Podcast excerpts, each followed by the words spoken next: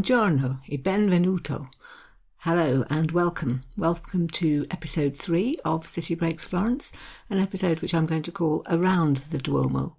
Having spent the last episode inside the cathedral and hearing some of the stories based on that, I wanted to spend this episode in the square outside and looking particularly at three buildings which, if you know anything about Florence, you've probably seen pictures of.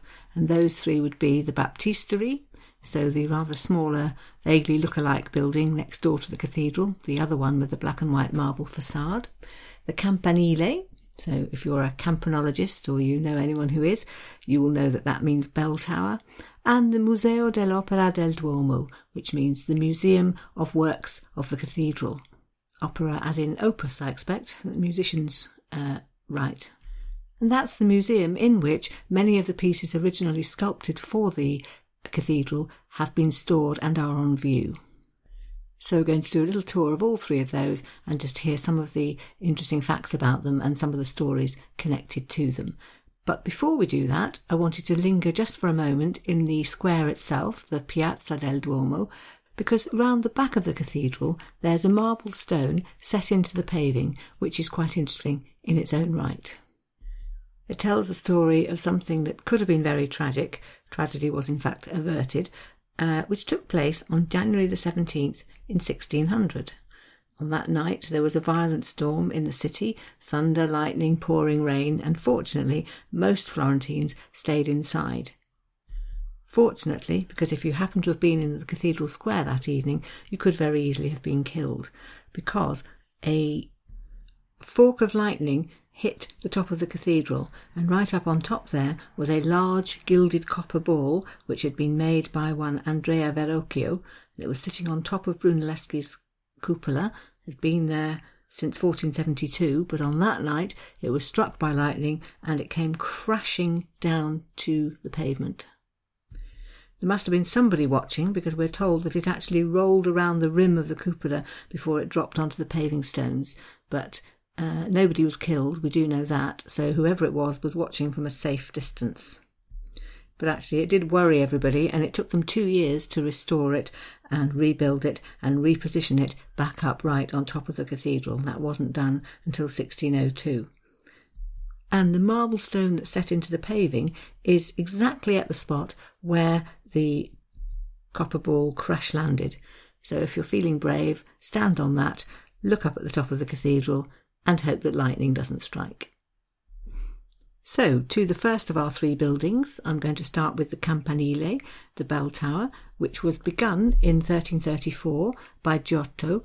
Um, in fact, it was worked on by other people as well because he died um, before he finished it, so other people had to help uh, complete the work, and they were Pisano and Francesco Talenti. And we're told, in fact, that uh, Francesco Talenti looked at the calculations and got the back of his envelope out and had another think and decided that the tower was in danger of tottering, um, leaning over, Pisa style, presumably, and he decided to double the thickness of the base walls. So, although it's always known as Giotto's Campanile, we perhaps have uh, Francesco Talenti to thank equally for the fact that it is still there for us to enjoy looking at and climbing up. And talking of climbing, you might be interested to know that there are 441 steps up to the top. Is it worth it, you think? I've already cl- climbed the Duomo. Why would I go up the Campanile as well? Well, it is a hefty climb. It is quite narrow, so that when you meet people coming the other way, that's a bit of a problem. But what you can say about going up to the top is that once you get there, you have, of course, not just the lovely views of Florence that you can get from the dome, you have views of the dome from close up, from different angles. Um, it's a great place to take photographs of the dome, I think, if that should be your thing. So, how high is it? It's 80 metres high, and that in itself is quite interesting because a few years before it was built, so they started work in 1334, and in 1324 a law had been made to say that no tower should be higher than 40 metres. This law was aimed really at the families, the rich bankers who wanted to outdo each other by building ever bigger towers on their houses. Florence authorities decided perhaps they had to put a stop to that, so they brought the law in. And I'm not really sure why the Campanile was not included in this. I think perhaps because it wasn't a dwelling, it was a building for everybody to enjoy. They must have overlooked it. So 80 metres high it is. It stands out for its height, it stand out, stands out for its lovely pink and white colour, and it's known as well, of course, as being the place where um, many wonderful statues by people like Donatello and Di Bartolo were to be found. In fact, today, quite a lot of the originals are not there anymore. They've been removed, they've been replaced by copies, so that the Campanile does still look as it was designed to look by Giotto and company, uh, but the actual originals of many of the statues are to be found these days in the next door museum, the Museo dell'Opera del Duomo. I think it was decided they would be safer from the weather there, um, last more centuries, and also, of course, the other advantage is that you can have a proper look at them, whereas if they were still in place halfway up the tower, you wouldn't be able to see them close up. It's not just a collection of all the wonderful statues anybody could think up. There, was an overall plan. It was decided that the decorations on the Campanile should illustrate humanity's journey from original sin to divine grace. And there are sets of statues, little groups of them that go together, that do that in various ways. So, for example, there are statues in honour of manual labour, and there are statues dedicated to the arts um, to the sacraments, to the influence of the planets. There's even a set of statues dedicated to the virtues, and all of these you can see in the museum. Moving across the square then to the baptistery. This is a octagonal domed building that you see next door to the cathedral, covered in the same uh, black and white marble, and it's actually the oldest building in Florence. It was begun a long time before the cathedral, about 200 years beforehand, in fact, and it was finished in 1128 or thereabouts, having been begun originally in the ninth century. As a building, it was dedicated to John the Baptist because he is the patron saint of Florence. that's, of course, why it's called the Baptistery. And it was built to be a baptistery and until the late 19th century, every baby who was born in Florence was required to be baptized there. In fact, in the 15th century, they brought a law in saying that every new baby must be registered in this building within 60 hours of birth. This wasn't a queue up and sign a form operation, they had a different system.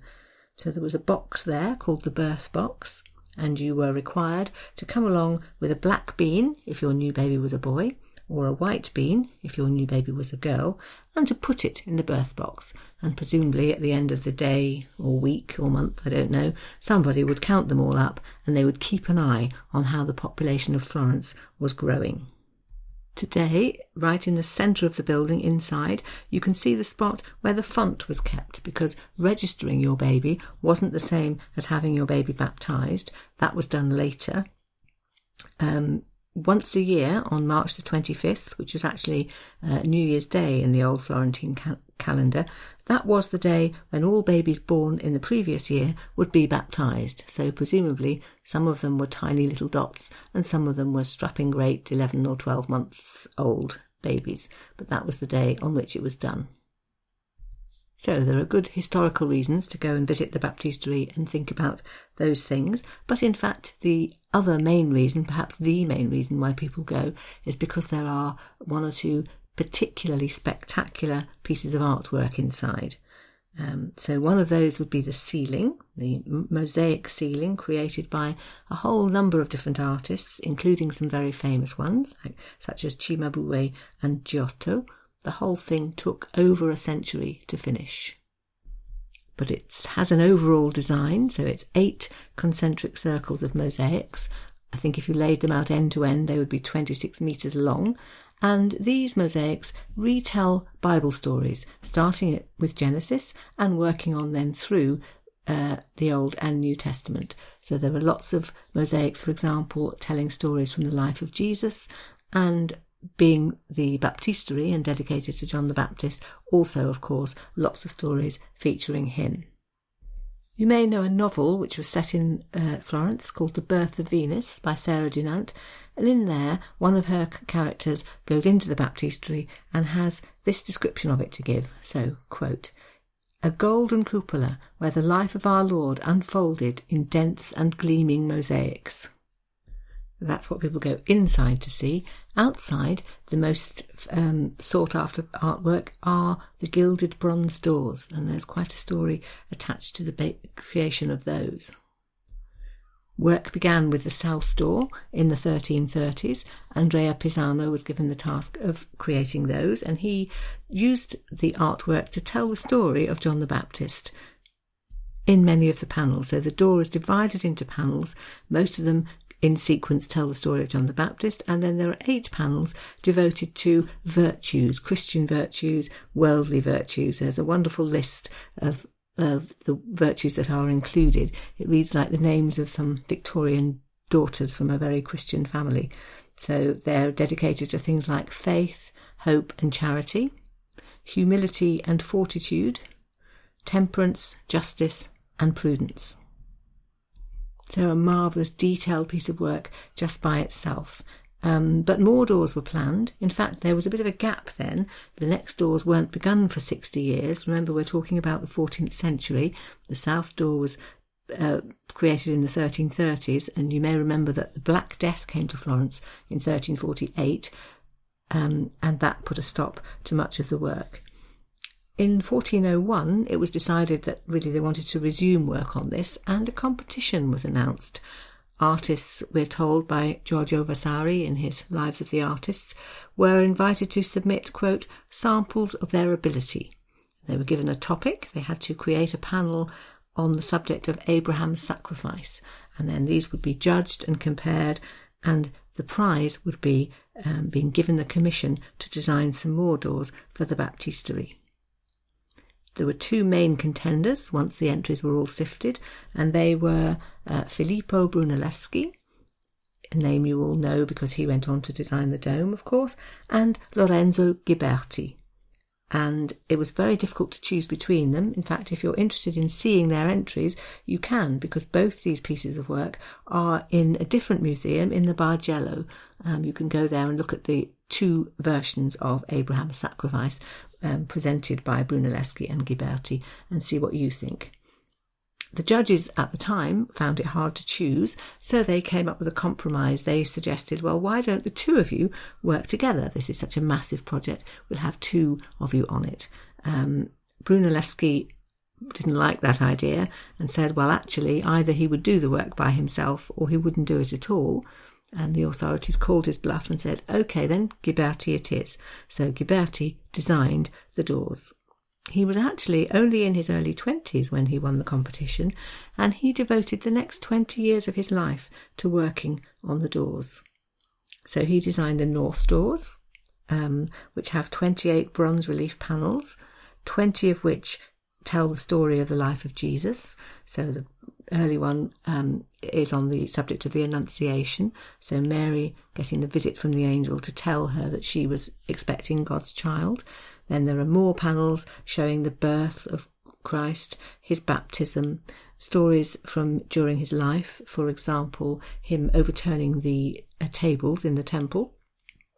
And then the last um, panels are all about Holy Week. So you see in one panel um, Jesus' entry into Jerusalem. Um, you see the Last Supper, the crucifixion, the resurrection, and right at the end, the descent of the Holy Spirit, so marking uh, what we call Whitsun. So that accounts for 20 of the 28 panels, and the remaining eight were all dedicated one each to various saints. The whole piece of work cost 22,000 florins, and to put that in context, I read somewhere that 150 florins would be enough to feed a family for a month. So it was a massive, massive investment by the city of Florence. Really wanted this state of the art uh, project in place to show off their baptistery to really very best advantage. And Ghiberti's work was much commented upon. People saw a new thing there, something that they hadn't really seen before. And this was the fact that he gave his figures very much individual characteristics. Artists before him had tended to make their works representational, as if the point of it really was to tell the Bible story in its own right and not particularly to make an artistic project of it. But Ghiberti very much gave people individual faces and little gestures they were making, which people thought made the figures come alive. And actually, this turned out to be really successful. People liked looking at them. There was much to look at and point at and talk about. So his work was very much praised.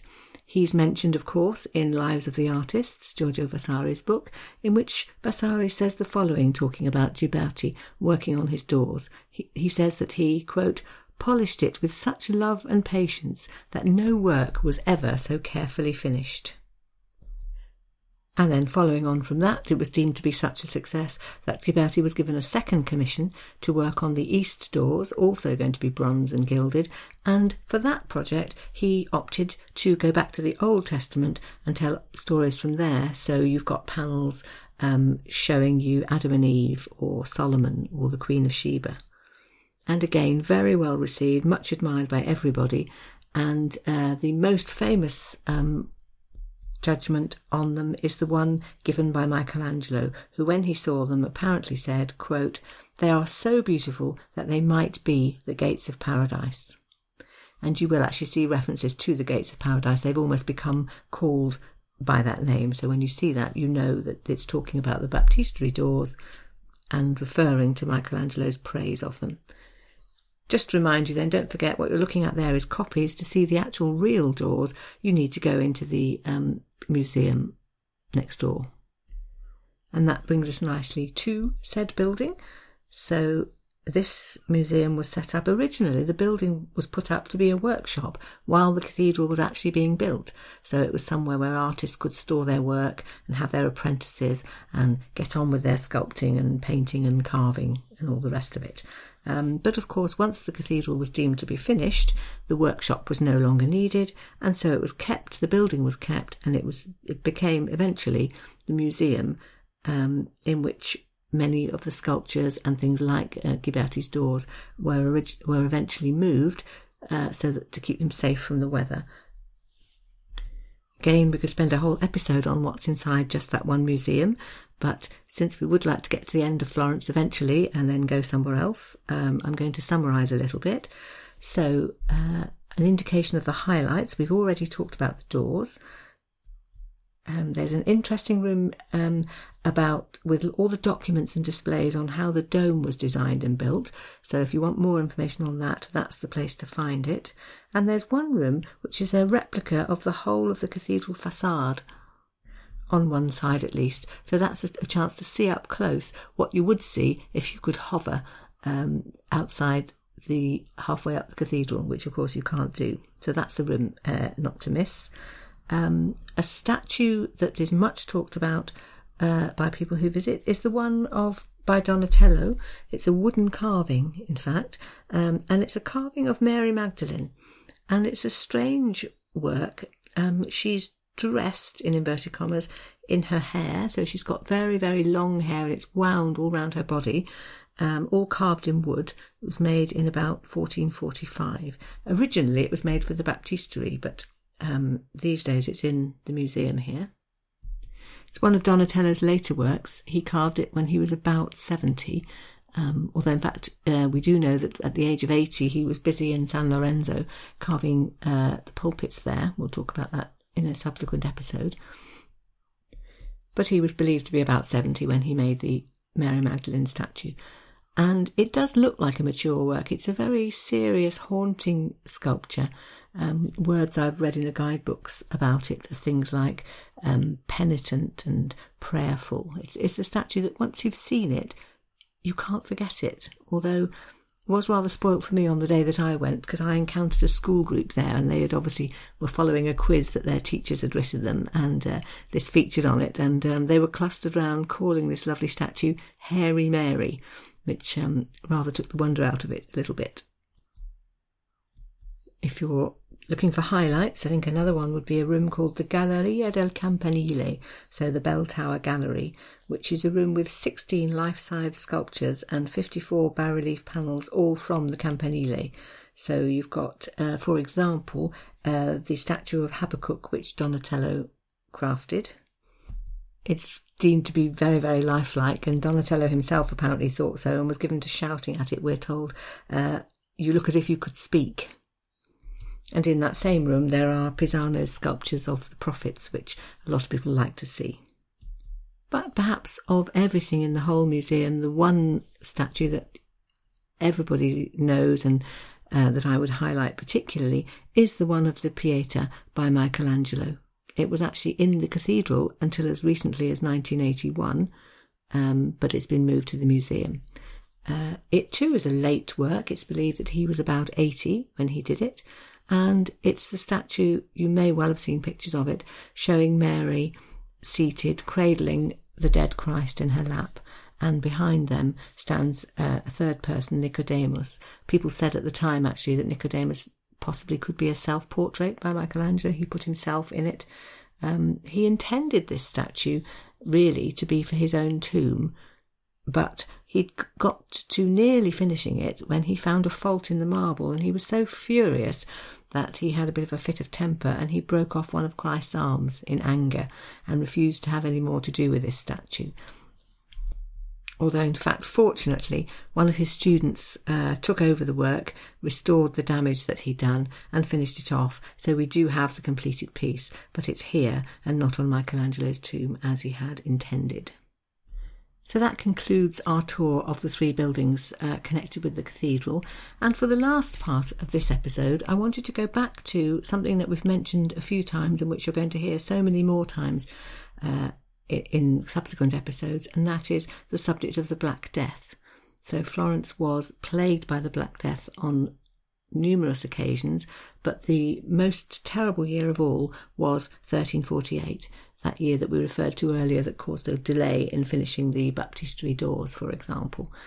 And I'm going to read some extracts which were actually contemporary, written by Boccaccio at the time from his short story collection known as the Decameron. In it, he had quite a lot of work about uh, writing about the plague. Very graphic, gives you a, flavour of what the city was like to live in the city at that time. And something just to bear in mind then whenever we're thinking about anything uh, from the 14th century in Florence. Okay, so this is how uh, the reading that I've chosen starts. So this is Boccaccio writing way back in the 14th century. In the year then of our Lord, 1348, there happened at Florence, the finest city in all Italy, a most terrible plague, which, whether owing to the influence of the planets or that it was sent from God as a just punishment for our sins, had broken out some years before in the Levant, and after passing from place to place and making incredible havoc all the way, had now reached the west. He goes on to talk about how Florence saw this coming and did what they could to prevent it happening. Um, so he talks about how they kept the city clear of filth, how they excluded um, all suspected persons. So, presumably, if you were travelling from the wrong direction towards Florence, they might try and stop you coming in. He mentions the publication of copious instructions for the preservation of health. So, the health authorities doing what they could to try and keep people healthy. Um, but he says rather sadly at the end that it happened anyway, quote, notwithstanding manifold humble supplications offered to God in processions and otherwise. So you get this picture of the people of Florence just knowing that this terrible thing was coming and feeling helpless to do anything about it, but trying their best, holding processions and, and so on to try and plead with God not to do it to them. But sadly, it did arrive um, and Boccaccio gives us some quite graphic descriptions of how you people who were afflicted suffered. So here's another little quotation. Here there appeared certain tumours in the groin or under the armpits, some as big as a small apple, others as an egg, and afterwards purple spots in most parts of the body, in some cases large and but few in number, in others smaller and more numerous, both sorts the usual messengers of death. And I'm going to finish uh, the last bit of the extract by reading you um, his views on how the doctors were useless and didn't do anything about it and what the general result was. So this is how he finishes this particular piece. Quote, the physicians, the number of whom, taking quacks and women pretenders into the account, was grown very great, could form no just idea of the cause, nor consequently devise a true method of cure. Whichever was the reason, few escaped, but nearly all died the third day from the first appearance of the symptoms, some sooner, some later, without any fever or accessory symptoms. So, just to put that into context, in a few months during 1348 and 49, it's estimated that in Florence, which had a population of 100,000 people, about 60% of them died because of the plague. And over Europe more generally, it's thought that 25 million people lost their lives just in that one year. And not only was it devastating in the fact that it led to all those deaths, it also had a terrible effect on society. So people obviously began to fear each other, to mistrust each other, to suspect that people were carrying the, the, the germs. It led to the breakup of families, even. Um, parents, in some cases, threw out their own children. Priests were refusing to give the sacrament because they didn't want to come to houses and visit people who were suffering from the plague. So it really left the city completely in shreds. So, just to round up then, we've spent this episode looking particularly at two of the buildings most associated with medieval Florence, the Baptistery and the Campanile. We've looked at the artwork from the same period, thanks to um, a quick hop into the Museo dell'Opera del Duomo, and had a look at the most devastating event to happen probably in the whole of the medieval period in Florence, and that's the arrival of the Black Death, particularly in that year 1348. So, in the next episode, we're going to stay in medieval times. I'm going to devote it, in fact, not to a place this time, but to a person, uh, Dante, so Florence's most famous, best known uh, medieval author. We'll have a look at who he was, at a little bit about his life. We'll have a few extracts of some of the things that he wrote. Um, and I'm going to talk a little bit about some of the places in Florence where you can go today to find traces of him. Um, so hopefully you'll look forward to that. Uh, hopefully, too, you have enjoyed uh, what we've done today. So it just remains for me to thank you very much for listening and to sign off, as usual, in an attempt at Italian by saying grazie Arrivederci.